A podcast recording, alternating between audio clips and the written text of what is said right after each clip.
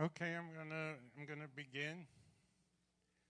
Pastor George didn't tell me he wasn't coming today because he knew I would have got my rap crew together here. We would have been spitting rhymes and everything. But anyway, one day this week I had to go to the doctor. I told the doctor, I say, every morning I wake up, I look in the mirror and I want to throw up. What's wrong with me? He said, I don't know, but your eyesight is perfect. In fact, one day I needed money, so I entered an ugly contest. And when I showed up there, they said, Sorry, no professionals. so, okay, that's the end of that. So, I'm going to be doing part two of um, last week. I did a message called Better Together, which was all about the farmer and the seeds and the crops and the harvest. And what I spoke about last week was how God puts seed into your hand if you're a child of God in order to create your miracle, in order to receive what you're believing for, that God doesn't do it all for you, but He works together with you. And He gives you seeds to begin to be able to have faith and grow and believe. Well, I'm going to be speaking again about seeds, not about the seeds that God puts in your hand, but I'm going to talk about the seed that God places in you. In 1 Peter chapter 1 verse 23, it says, "For you have been born again, not of perishable seed, but of imperishable, through the living and enduring word of God." In other words, if you love Jesus, if you've been born again by the Spirit and you are a child of God, you're not doing this on your own, but the very seed of the creator of the universe lives in you. It resides in your spirit. All the creativity and the power of God, the victory, resides in you, but it's in you in seed form. See, when you become a Christian, God plants that seed, seed in you. So you might ask, well, if the seed of God is in me, why do I struggle still so much? Why do I still have so much problem believing and so so so much in my spiritual walk? Why is it so hard? Well, what I said was gives you a seed, but you have the responsibility for it to grow. It's your job to create an environment in your life where the very seed of God begins to take root, begins to grow and bear fruit. So I'm going to read a story in the Bible that's all about this. It's in Mark chapter 4, starting in verse 3. And then I'm going to go down to verse 8 and then skip down to verse 14. It says, Listen, a farmer went out to sow his seed. As he was scattering the seed, some fell among the, along the path, and the birds came and ate it up. Some fell on rocky places where it did not have much soil it sprang up quickly because the soil was shallow. But when the sun came up, the plants were scorched and they withered because they had no root. Other seed, seed fell among thorns, which grew up and choked the plants so that they did not bear grain. Still, other seed fell on good soil. It came up, grew, and produced a crop some multiplying 30, some 60, and some 100 times.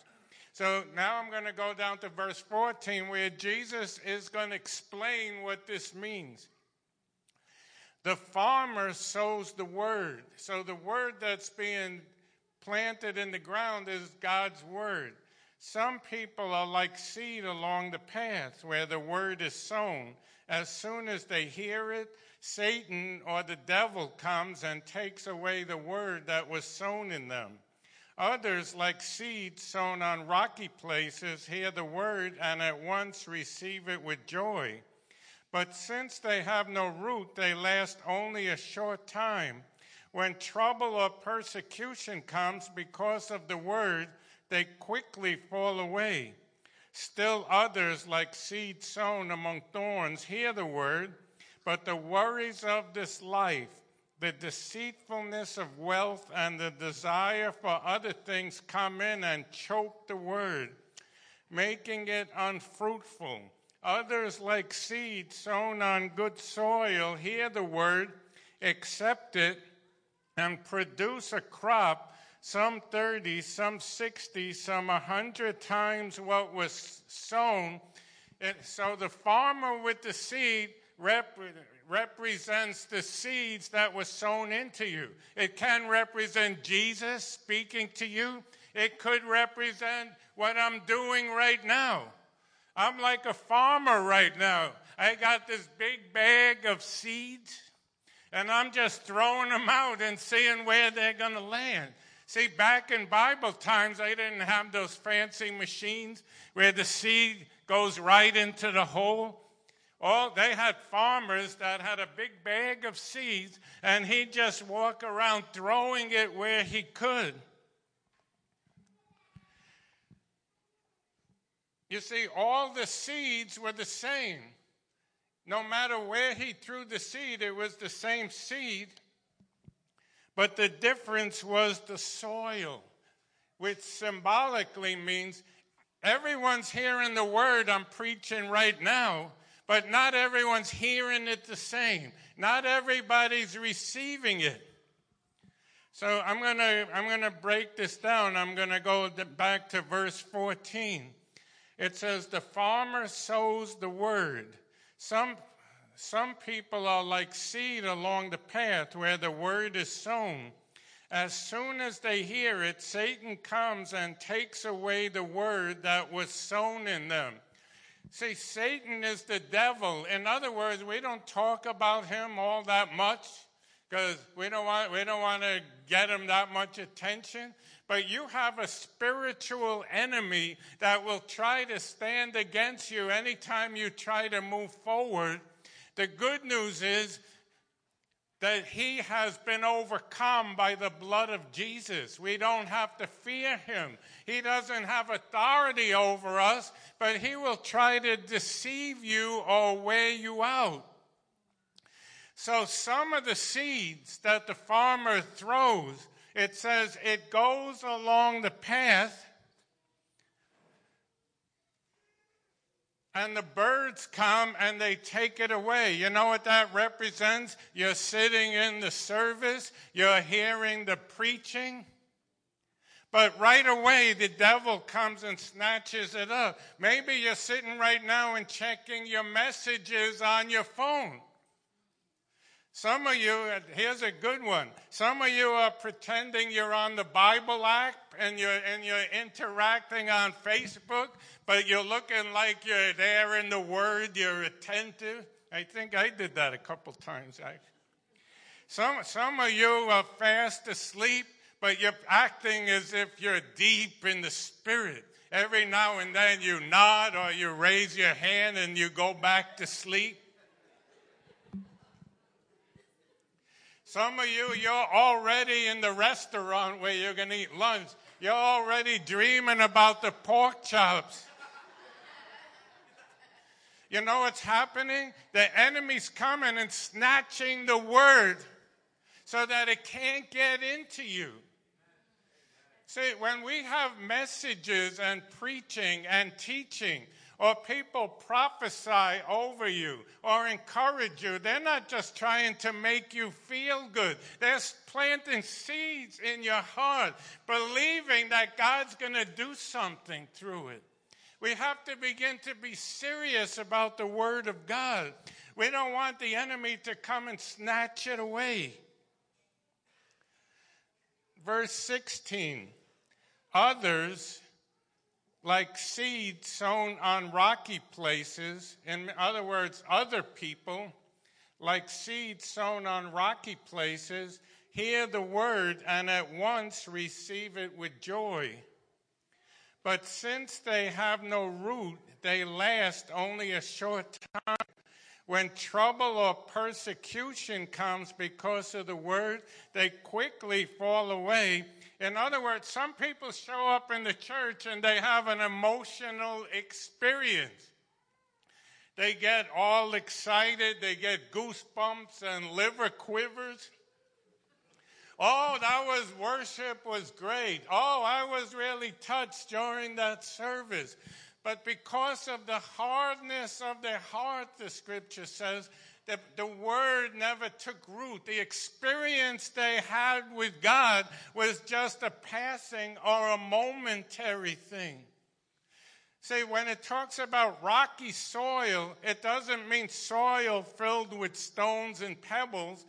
But in Israel, where this took place, in the farmland, there's sheets of rock in some places underneath the soil. And if you plant a seed on top of it, there's no place for the roots to, to come. And that's what happens with many of us. We can't receive because we've allowed walls to be built between us and God. It could be because they're disappointed. Some of you might be disappointed with God here right now. You might be, oh, I thought by now I'd be married. Oh, I thought by now I'd have the money I'm praying for. I thought by now that my husband would have changed. And you could become disappointed with God, and you could come to church every day and sit in worship, and there's no place for it to take root. You got to tear down anything that stands between you and God. See, some of you are angry at God. You blame Him for things that happen. Somebody recently told me, well, if God is so good, why did He send my idiot ex boyfriend? God did not send your idiot ex boyfriend. You never asked God. That jerk that, that came into your life, that job you took that turned out to be a bomb, did you ask God before you took it? Before you hooked up with this bomb? Did you feel the peace of God in you? Not, you know how people say everything happens for a reason? I don't play that. Half the time, the reason it happened is because of the dumb decisions we make. And then we say, oh, God did that for a reason. I know there was there. Why I don't know why God. God never did it. We have to stop blaming God. And even in those things that God did do, there's purpose in it.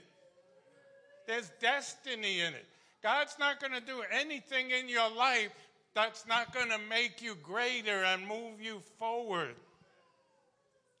Some of you have been so hurt by life that you've put a shield around your heart and you even refuse to allow God in.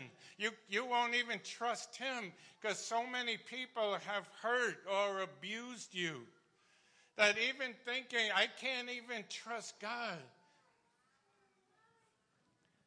Some people say, some people have hard hearts because their attitude is, I love God, but I want to live how I want to live. If you want to live how you want to live, you don't love God. Jesus said, If you love me, you'll obey me. It doesn't mean you'll do everything perfect. It doesn't mean you're going to be a pastor. It doesn't mean you'll be a role model to the world, but it means you care. It means you're pressing forward.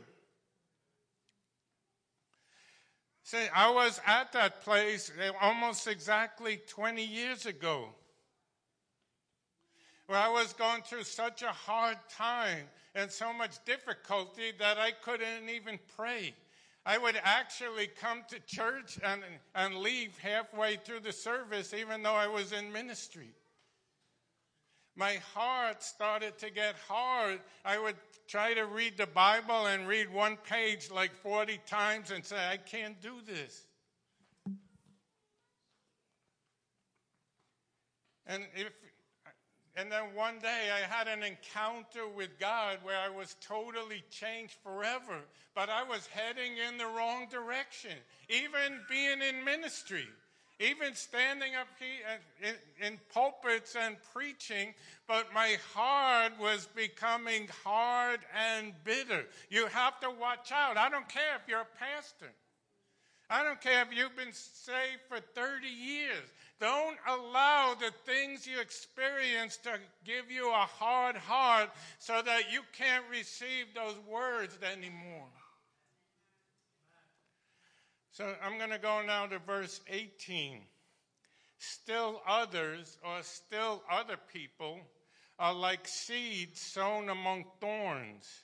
They hear the word, but the worries of this life, the deceitfulness of wealth, and the desires for other things come in and choke the word, making it unfruitful.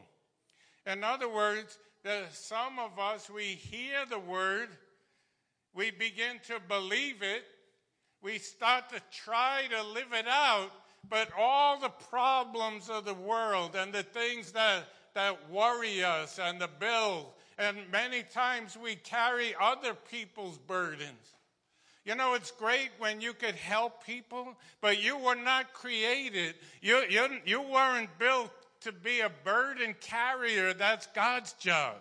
He'd say, Cast your burdens on me. If people try to dump their problems on you, you, could, you try to help.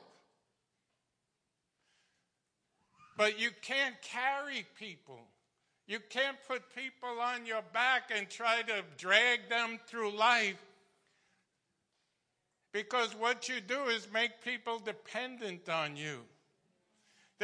I'll tell the truth. There, there are people that I've known 20 years. They never change. They all have the same problem. And when I see the caller ID, I make sure I don't answer the phone. Because I know all they want to do is drag me down with them. They're not willing.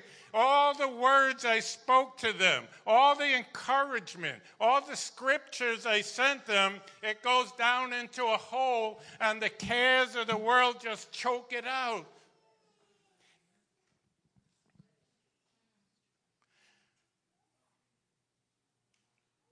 Another thing that'll choke the seed is when you're focused on what God is not doing. You can be so focused on what's not happening. Oh, I've been in this job and I, everyone else got a promotion. I, I'm married all these years and nothing changes. And you can get so focused on what God's doing that you could that you could keep hearing the word. God's trying to get your attention. He's trying to do something in your life and, and those cares just choke out everything he wants to do. See, a lot of times God's ready to move on your behalf. He's trying to work a miracle and you could stop him. Did you know that you have responsibility? If you want God to work in your life, in your finances, in your marriage, you better make sure that those things are not choking out what God's trying to do in you. A lot of times we can feel, people feel overwhelmed by life and they start to isolate themselves. You know, you can't live this life alone and have victory. Oh, but it's just me and Jesus. I don't need anyone else, just me and Jesus. I said last week, I can't personally, I can't survive on my own. I need the people of God. You never walk away or isolate yourself because it's so easy for the enemy to choke the seed out of you if it's just you. If there's no one standing with you, if nobody's encouraging you or praying for you or making you accountable.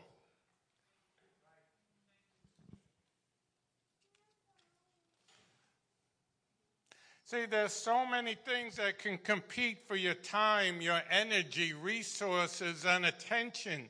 that there's no way for you to focus on what really matters and what God wants to do in you. Remember, I said God's seed is in you. That's seeds of greatness. Those are powerful seeds. God wants you to grow and mature and fulfill your purpose and your destiny. But when everything else is robbing your time, and the only thing of God you have is when you show up Sunday morning, that seed will never grow. You got to keep watering it and nurturing it. then the scripture talked about the deceitfulness of wealth will also choke out the seed. What is the deceitfulness of wealth? You might say, Well, I don't have that problem. I don't have any money anyway. Here's what the deception is the deception is a belief that money and things will give you the joy and peace and self esteem you're looking for. You sit and compare yourself to other people. Oh, if I only had a house like them. Oh, if I only had money in my bank like that person. If you think the rich and famous are so happy, try watching Entertainment Tonight or read People magazine. All the drugs, alcohol, divorce, eating disorders, the depression, people who have everything in this world, where you're saying, if I only had what they had, I know I'd be happy. I, then I'll be satisfied. That is the deceitfulness of wealth. If you're not happy right now, you won't be happy if I give you a million dollars. That's what happens with most of these lottery winners that win all these millions. Within a couple years, the money's gone and they're more miserable than they were before because they were under the impression if I only win the lottery, then everything's going to be great in my life. Nothing changes. Your outward circumstance cannot bring you the joy that only God can give you.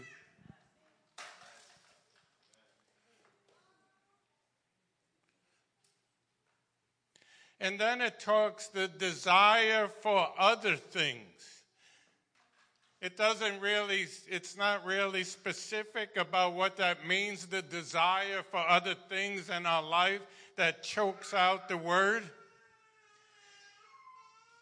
But I have a good idea. That, those are the people that said, I wish I had a marriage like so and so. I'm not happy in my marriage, but I wish I had a husband or wife like that person. You don't know what's going on in that person's house. I've seen so many marriages that I thought was the perfect example. This is the perfect marriage, and the next thing you know, the whole thing crumbled. Always pointing if only this, if only I didn't have to deal with that idiot coworker, I'd be so happy. You're not going to be happy even when the coworker leaves if you're not happy right now. You got to find your contentment in the Lord.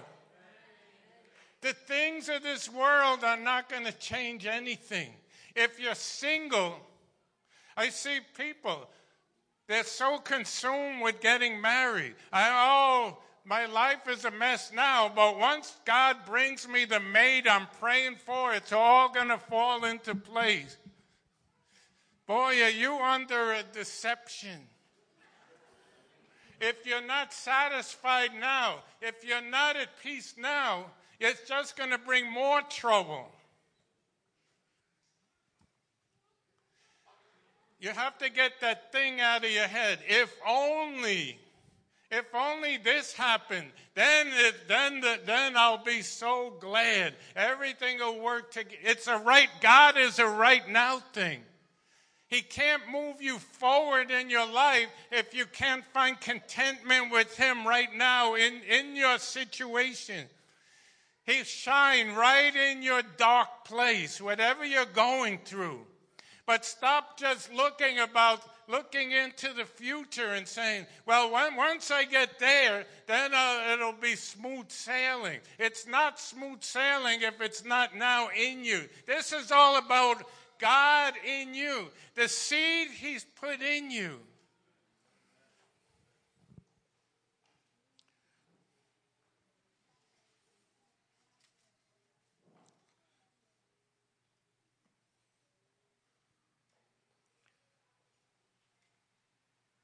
I want to read a quote from T.D. Jakes. This is actually part of a little part of his sermon. He said, Stop watering things that were never meant to grow in your life. Water what works, what's good, what's right. Stop playing around with those dead bones and stuff you can't fix. It's over. Leave it alone. You're coming into a season of greatness. If you water what's alive and divine, you will see harvest like you've never seen before. Stop wasting water on dead issues, dead relationships, dead people, a dead past. No matter how much you water concrete, you can't grow a garden. If you're really serious about this God thing, you got to get focused. You got you have to begin to nurture the seed God put in you. You have to get with him. If this is just a nice place to come on Sundays because I like to have a spiritual part of my life and the kids enjoy it so I come to church, I can't help you. I got no, no matter what I tell you, it's not going to make a difference. There's no word I could say that's going to change your situation if this is just one part of your life among many others. See, God has to be the center. It's God that I live for. It's God that I pursue. That's all the songs you've been singing. If you didn't mean it, don't sing it.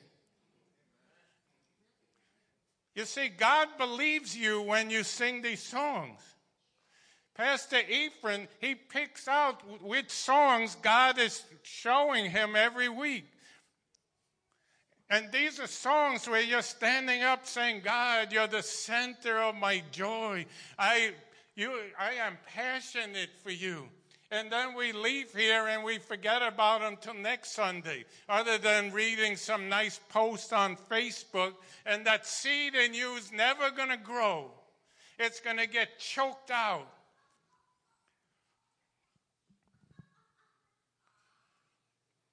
I'm going to go down to verse 20. Others, like seed sown on good soil, hear the word, accept it, and produce a crop. Some 30, some 60, some 100 times what was sown. I've seen many people in this church right here. Maybe they came in broken, wounded, but their heart was hungry. They had pre- they were willing they humbled themselves, and, and the word was put in them, and the prophetic words and God's promises. And those few seeds begin to spring up and multiply. And these are people that are doing way more than you'd ever expect 30, 40, 100 times more. You see, God, God wants to multiply you. He wants to do great things for you, but it's all about the soil. It's all about your heart. And I'm going to, rather than explain it, I'm going to give you some examples right now. So I'm going to ask Courtney and David to come. I, I want to show you two people that, pre, that allowed their hearts to be broken for God and we're already seeing those seeds grow and multiply.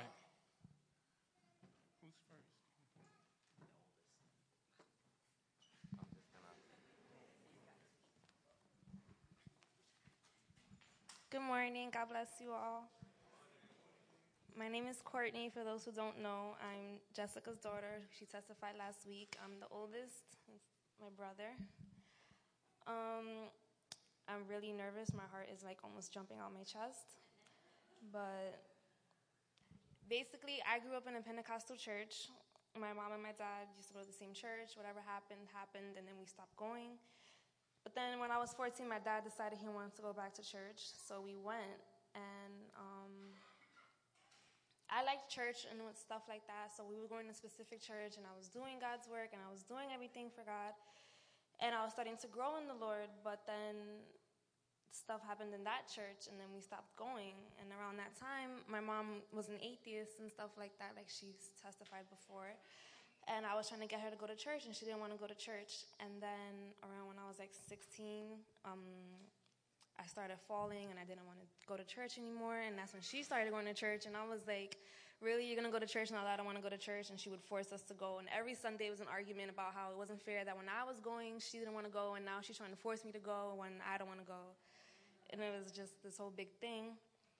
And then a lot of stuff happened in my life that I just that I wasn't home for a good reason. I wasn't home, and then um, I started drinking a lot, and I would get bored with my life, and I would start doing drugs, and I would start smoking, and I was doing all this thing. I was doing all these things that, in my spirit, I knew I shouldn't have been doing, but at the same time, it was fun for me, and I was just like, whatever, not a care in the world. I didn't care about my life. I didn't care about anything, so I was just doing stuff, just to do it, and just to find other ways to like escape the world and stuff like that. And I would spend a lot of nights crying, asking God to take my life, to take me, and it was just horrible. And the more I did the drugs and the more I drank, the more my spirit was dying, and the more I started seeing my spirit dying. Like, I, I don't know. I feel like when your spirit is better, you see it in your face, your face is lighter and stuff like that. And when you're doing spiritually bad, you look paler, you look different, you look everything. So I started realizing that, and I'm like, wow, this isn't good. So my mom would still force me to go to church sometimes I would go to church here and there, I'll pop up here and there, and then the church will be about me, and then I'll be like, all right, I don't like this church, I'm leaving. So, so yeah, so um, I was the, the, the glory to God, I was never a drug addict because the amount of times I did drugs was bad, and I should have been addicted to drugs, but glory be to God, I was not a drug addict. Um, I did drink a lot. I did have a really big problem with drinking, and I, I'm still fighting the drinking now, but um, last year, around September 18th, me and my brother decided to get baptized. I got ba- I came into church one day, just like, all right, I'm gonna go to church. Everybody's getting baptized for my family, so I'm just gonna go to church. My brother asked me if I was getting baptized, and I was like, no, I don't want to get baptized. But then I felt the Spirit tell me to get baptized, and so I did. And when I was coming to church, when I was here on the line to get baptized, I was hyperventilating, I almost passed out. It was this whole big thing. But I felt different when I came up, and that week I felt good.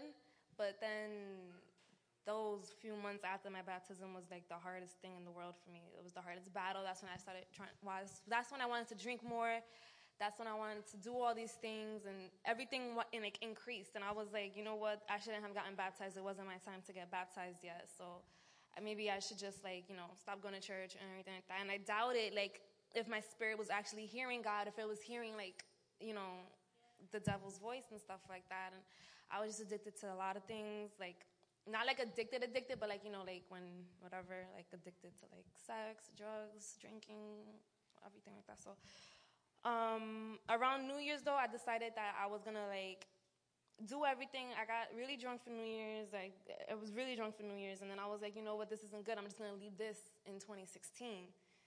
So I, I, I didn't really have a problem with giving up smoking weed and doing the drugs, but the drinking, I would drink here and there throughout this year, and um, but what I would do was I would like I was locked up in my room for a lot of times for months, isolating myself just with me and God because I felt like I know it's not good to do, but I felt like that was something that I needed to do because my spirit I had a spirit of anger, I had a spirit of everything, so it would just be arguments and arguments every time I was in the house. I felt like the house wasn't peaceful and stuff like that. So I would force myself to listen to worship music for an hour and fast for that hour and read the Bible and pray and just get myself, my spirit back up. And it was very hard and it still is hard for me to do sometimes when I'm not doing good. But I, I realized that it's never going to be easy if we just continue saying, oh, I can't do this, I can't do this, I can't do this and stuff like that. And like, like Pastor Gary said, when you want to do something for God, that's when the devil comes in and he like starts like tempting you, like, oh, you don't really want to do this. God's not really telling you to do this, or like you get tired or you get bored or it's boring. But if you force yourself to do it, you'll become accustomed to it, and then your spirit will start to long for it. And if you stop doing it after a while of getting like longing for it, your spirit will long for it, and then you'll feel like wrong for not like doing reading the Bible or praying and stuff like that. So I'm realizing now that um, I like listening to worship music a lot. I like to sing a lot. Um, I'm always having a song in my head, and I'm starting to read the Bible and trying to go, like dive deeper in the Bible. And I find myself praying at random times now. So it's like I, I like if you don't see it, like even if you don't feel like you're growing, somebody else will come to you like, oh my gosh, I see you growing. I see you doing so much better spiritually. And like, really, I don't feel that way, but people do see it when you when you're making a difference and when you're trying to attempt to do something. So, yeah.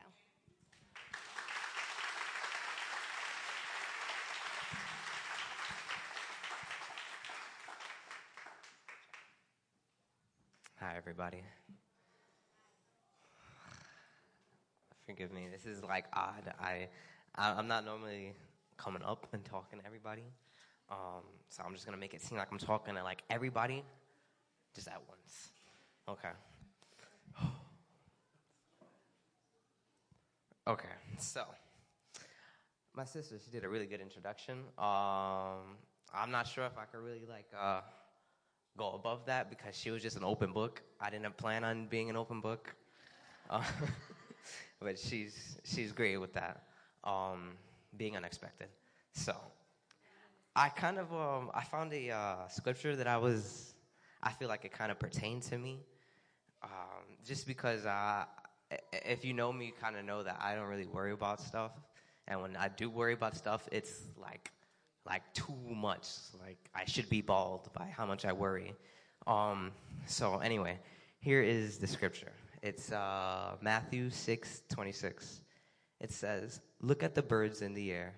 They neither sow nor reap nor gather into barns, and yet your heavenly Father feeds them. Are you not of more value than they? And which of you, by being anxious, can add a single hour to his span of his life? Right? Okay. So, around that time, right? Because my sister gave the whole history of when we started to go back to church and then left and then came back again. Well, there was like a third time that we actually came back, and this would be our third time. The very first time we actually went to church was with our father, because he was like really pushing us to go because it was big to him at the time because he was getting back into it. So it was a it was a good introduction. It was it, it was good that he did that so that we could have that that foundation in our life already. That's something that's known to us. It's not foreign. So after we got tired of going to church with him, right? Um, we we found a church that was pretty good. Like we enjoyed it because of. I want to say, I really do want to say that God legit like impacted us right there in that church. But I feel like, and I think my sister kind of feels it too. Like we were going more for the people there because they were relatable. They were a little cooler than the, the first church we were going to, which was the Pentecostal thing. And it's not like it's like a bad thing, but it's like it's, it's just kind of a little too much, too much, too quick. A lot of the religion I can't do with it. So, right, we finally found some place that we thought was a safe haven where we could talk about what we're going through with people that were more of our age. We weren't talking to like somebody that's like 53 and it's like, oh, it's gonna be all right. I'm like 13. I'm like, dude, I don't know. Like, um, but it, so that, that that wasn't really there for me. But now talking to somebody that's like that's like 18, 19, like they kind of just went through it and they're like, listen, it's not as bad as you think it is because this is from what I remember and this is what I did that kind of helped me get through it. So that was better, right?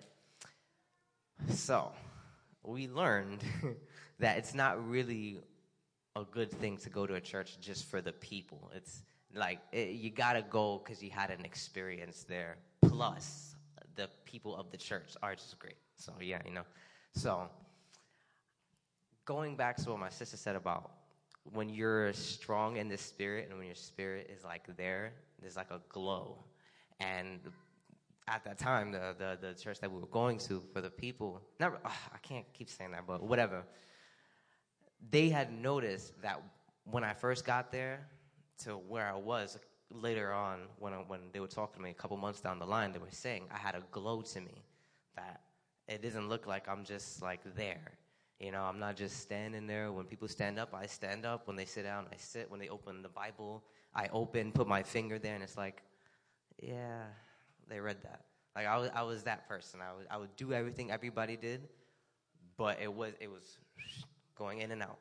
So I knew that it was either get into it at that time where I can meet God because God was already meeting me, or just like fall back and just let whatever happen happen. But I didn't really develop that mentality until I read this scripture because I never really thought, hmm, how do birds eat? Like, it, it never applied to me because I figured, oh, you know, birds are always all around us, and some people are just are just like that. They just throw like pieces of bread to bird or whatever. So that's what I kind of figured about it, but I didn't think deeper. Like, okay, but now when these birds aren't around humanity, how are they eating? Well, God's providing for them. Like, they're not sitting there worried about it. God, they know God will provide for them. So that's what I, I, I figured that out in that church. God will provide for us even when we don't ask. And that was a lot to take in because grow, being younger, I, I used to ask for a lot. And I, I kind of learned that I shouldn't really ask for much if I'm not giving much. So, knowing that, like, all this stuff that I've done, that I have done, I've done, that I have done that was offensive to God, like knowing I'm still like at the center of his hand among with everybody in the church and humanity, like it was difficult for me at the time. Like I had to wrestle with it because it, like I, I didn't really do horrible, but I wasn't doing great, and I knew it because I knew that I knew God enough to do better than what I was doing at the time. So before leaving that church, I decided, you know what? Because they were doing some type of event or whatever where you would write on a paper what you want God to do for you in that year. And in that year, I wanted knowledge about the Bible. And I got that knowledge. And I think it was a little too much knowledge because it, it kind of, I don't want to say I strayed, but like I did fall hard, like, like a free fall. But then in that, the people that I had met when I was in the world, I didn't really hide it that I knew God.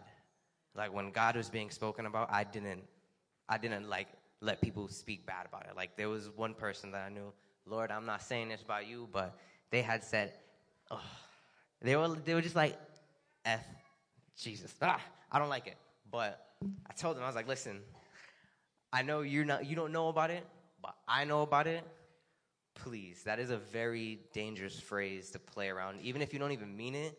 But it's just, I don't want you to do or say something unintentional, and then like that's just it, you know. Like so, I guess what I or poetically what I thought was happening was, okay, I, I got strong in the Lord, and then I fell, so now I'm here in this dark place to bring people up. I guess everybody goes to that, you know, like you think you're you're you're gonna be that light for your friends when it's really like you kind of should, but like you're not gonna be the whole light. Like you just kind of instill that, and it's like, all right, God, now nah, nah, you got to do your part. Told them about you. I I, I don't want to say I revealed them to you. You know, that's that's up to God, but I feel like you guys know what I mean. So, so finally, right? This whole journey comes back to being here. So when we get here, for my aunt first coming here and bringing the whole family, and it was great because everybody here was just so accepting, and it just I just felt the love from when I first stepped in here, but I wasn't ready. Like everybody says they they aren't. They're never ready to to chase after God because they're so preoccupied with life and all this, that, and the third. But I figured out life happens regardless if we're chasing God or when we're not chasing God. Life is going to happen. So now the biggest decision out of being here, which I didn't think I was going to do here, was getting baptized, and that by far the greatest experience I've had. Really, it really was. And at the same time, I, and I, I don't know. I feel like we all kind of go through the same thing. Did anybody else really, besides me and my sister, like kind of experience a storm right after baptism? Because I, I feel like that's just that's just what happens. Like you know, like that's that's when the test is there. And glory be to God, we're getting through it. And yeah, I just thank God for getting us through things. Oh, wait, and, right? The worship, the last worship song we sang, man, that is a great song. That song is just really great. I love it. I can hear it every time we come here, man. It's just great because you're just trusting in God's promise, and that was it. This is great. So thank you guys for taking the time out to listen to us.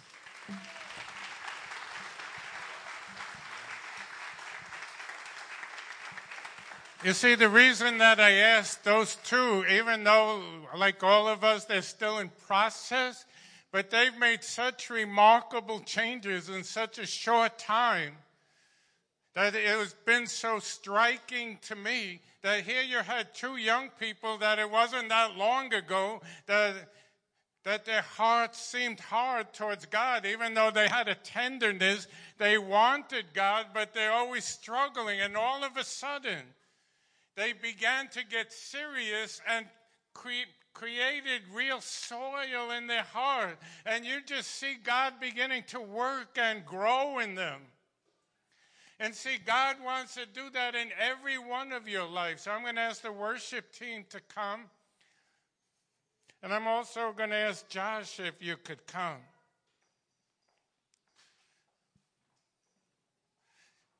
And here's how I want to end.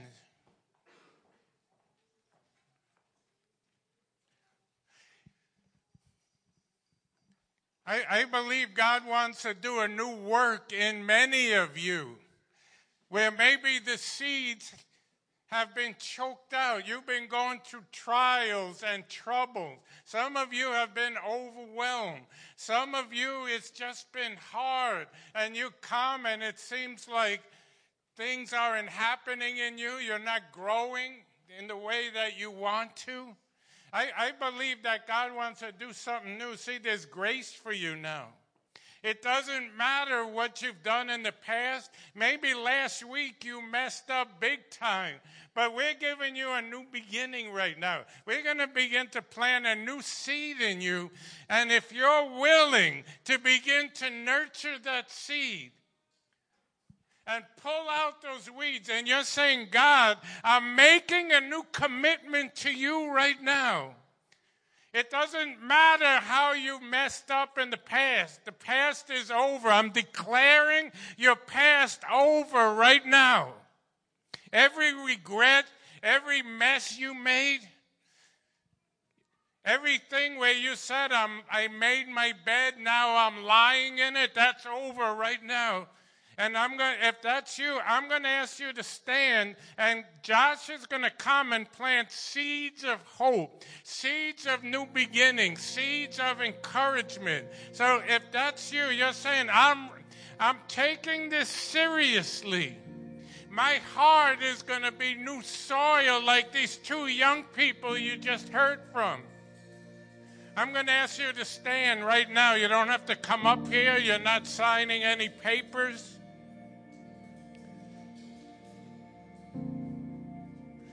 But I, I believe there's some of you here that you're, you're ready to receive that seed. You're ready to grow. You're ready to bloom and blossom. Not just the same cycle over and over. Start to move forward and back to square one again. That's over. So I just released the grace of God over your life, right? Just receive that before He comes up. You need to receive grace. That in any way where you've been angry at God, where your heart has been hard, where you blamed Him, there's grace to let it go right now. Right now. Just let it go. We're ready for a new start. I believe there's a whole bunch of Courtney and Davids here ready to grow quickly 30, 50 times more. So Josh is going to come and he's going to begin to sow new seeds into you. And I want you to receive it. Make a decision that it's going to go deep, it's going to penetrate and grow roots. And you're committing today, I'm going to water that seed. Otherwise, he'll come up here, he'll speak over you, he'll, he'll give you words of destiny, life, and encouragement, and by the time you walk out the door, you forgot what he said. I'm not judging you if that, that's fine, but you, it's not going to help you. We're here to help you. The, the reason we have a church is to help you to be who God called you to be. If you're content how you've been, then this is not for you. You might as well sit down. But if you're saying, I'm going to keep watering that seed, I'm not going to let the cares of the world strangle it out anymore. I'm keeping my eyes on God. Just receive right now. I just want to reinforce that scripture he said about casting your cares upon the Lord because he cares for you. He cares about our situations. He cares about what we're going through. We understand, uh, you have to understand today that as believers, we're all going through the same type of sufferings. I may not be going where you're going to, but you may be going to the next person's going through. And it is a decision we make. It's a decision. I, I, we're in a season now. Well, in every life is always a season, but I believe it's a season now where I'm not talking about outside, but in the church, there are people that are falling apart. And then I see other side of people where the success is happening. The same seed is being planted in both people, but the cares of the world are strangling those things out. And because the, as, as, believers, we don't cast those things upon the Lord, what ends up happening is they strangle and then we fall. And we, we birth, a, we birth a, a, season of destruction, a birth of a season of frustration and anger and brokenness. And it brings us back to a place where we're, we're like back in the world again, where we're flipping out and cursing and uh, doing, making decisions based on what, how our flesh feels.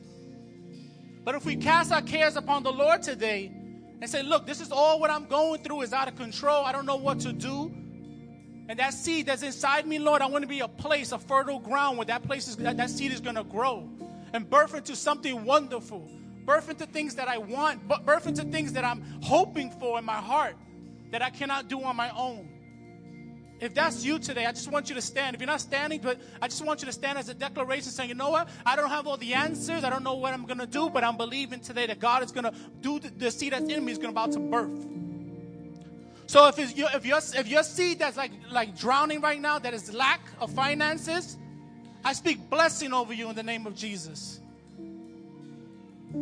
If it's frustration and anger inside of you, I speak peace over you right now in the name of Jesus. That that will birth out of you. I speak hope over you right now in the name of Jesus. I speak love.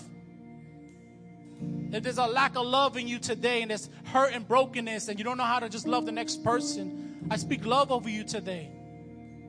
I speak breakthrough where there is no breakthrough where there's no way you can see the next day come to pass. I speak breakthrough over that situation. Let it grow in you today.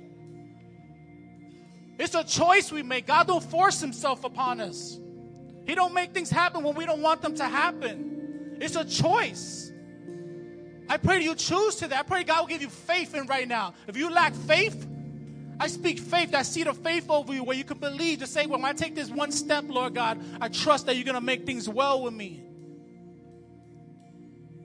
Where things are out of control and confusion and frustration amongst people, family, church, whatever it may be. I pray you lay before God today and allow Him to birth in you something wonderful. If you're if, if you were in the position where I am as leaders, where we, where we see everything, we know everything that goes on with people, and you see the brokenness of people and see marriages and things falling apart. Because you pour in and pour in, pour in, the people just say, no, no, no, no. This is too big. This is too big. And we see other people, families that are growing, and you're seeing breakthroughs happening, testimony after testimony. God's not a perspective of persons. He doesn't look at you and look at the next person and say, No, no, no, not him, just that one. That's not how God works. It's how we allow him inside for the seed to grow. Today, I pray that God will give you the strength today to say yes. Sometimes you can't even say yes to God. Sometimes you can't even say yes to the process of what God is going to do, but you're not alone. We all go through it. We all got to make the decisions. We all got to say yes. Even to the, the, frustration when things are against us, we have to say yes to Jesus. So I pray today that your blessing will begin to birth out. I believe, I, I truly believe. I'm not talking like hocus pocus stuff because I, I, don't believe a lot of that stuff too because I think a lot of it is just for, for emotional stuff, but I believe the Holy Spirit is real. And I believe you say yes to Jesus, God's going to open doors for you, and God is going to make things happen where you can't imagine it happen. I had a lot of doubt. I'm going to be just a little short thing before they worship. I have a lot of doubt about a lot of things. I grew up in church. I, my dad's a pastor. My uncle's a pastor. Everything, everything like that. I grew up in that environment, and to me, it was fake. Because the people I was surrounded with, they allowed the seed of God to grow in them. So all I would do was get hurt and get hurt and get hurt and get hurt. Until one day I cast, I let my seed before the Lord to grow in me. I said, Lord, I'm gonna cast whatever frustration and anger I have in my heart, I'm gonna give that to you, Jesus. And if you real, you make something happen. I begin to see a tree just grow up inside of me. And when I doubt it, I just did it again. I just did it again. Lord, I humble myself under your hand. I trust you, they're gonna do something wonderful in my life. And he did, and he does, and he always will do it. So we're believing for a revival in your life. We're believing for this tree that's inside of you to grow and these gifts and these abilities that God wants to use. We believe it to happen. Just cast your cares on God. Whatever's worry, anxiety, and frustration, just cast it on Him today. And I declare over you will see breakthrough quickly. Not the years and the years that the locust and the, the cankerworm has stolen for you, but God's going to give you breakthrough quickly. All those times, how come God is doing this so quickly? I just said yes yesterday, but God has been wanting to work over and over for years, and we've been resisting God. And God is saying, when we say yes to Jesus, we're going to see an outpouring of blessing, an outpouring of victory and hope in our lives. So I declare, when you say yes to Jesus today, He's going to begin to move faster than you imagine. Amen. This is harvest season. If you know about anything about plants, and the winter time is coming. I don't. I watch Game of Thrones. I don't know about you guys. I watch Game of Thrones. You can pray for me later. But I'm just saying, winter is coming. And if we're confused about the battles that are around us and not focusing on what's about to happen, we're gonna get swallowed up. We're better together as a team, right? As you watch, Lord, if you watch Game of Thrones, that's what they're trying to do. Trying to put everybody together as a team, and together we can say, "Yo, I'm going through the same nonsense you're going through," but let's lay that down before the Lord. I'm hurting my marriage because of you like you are. Let's lay that down before the Lord. Everything you're going to, we stick together and we're going to see breakthrough together. Not on your own. A, man by himself in the island is going to get destroyed. But together we're strong, right? Amen? Amen. Game of what? What do I know? See, you heard the testimony from Courtney that nine months ago on New Year's Eve, she was out there drinking, and here she is today, sold out for the Lord, even in her struggles. But I watch her. She loves to worship. She takes in the word. And if God could do that for her, He could do it for every one of you if you're ready to receive. So we're going to end in worship right now. And it's the worship that waters that seed in you. You come into the presence of God and you just let it begin to wash over the seed and watch it grow as you spend time with Him.